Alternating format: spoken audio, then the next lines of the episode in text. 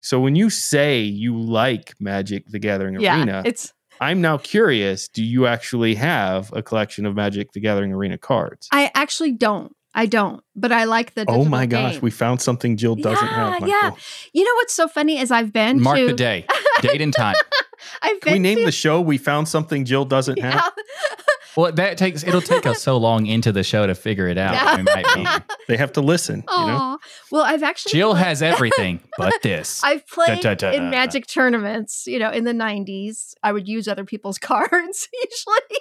What about So it's Pogs? actually- like those little things you would. oh yeah, Pogs for Oh, sure. yeah, I played okay, Pogs, cool. definitely. All right, we're good. I had a bunch of Pogs and a bunch of Slammers. I don't Yeah, know why. Slammer. I, I don't know really exactly how the game works anymore. I Nobody can't remember actually at all. played the game. I have a collection of pogs.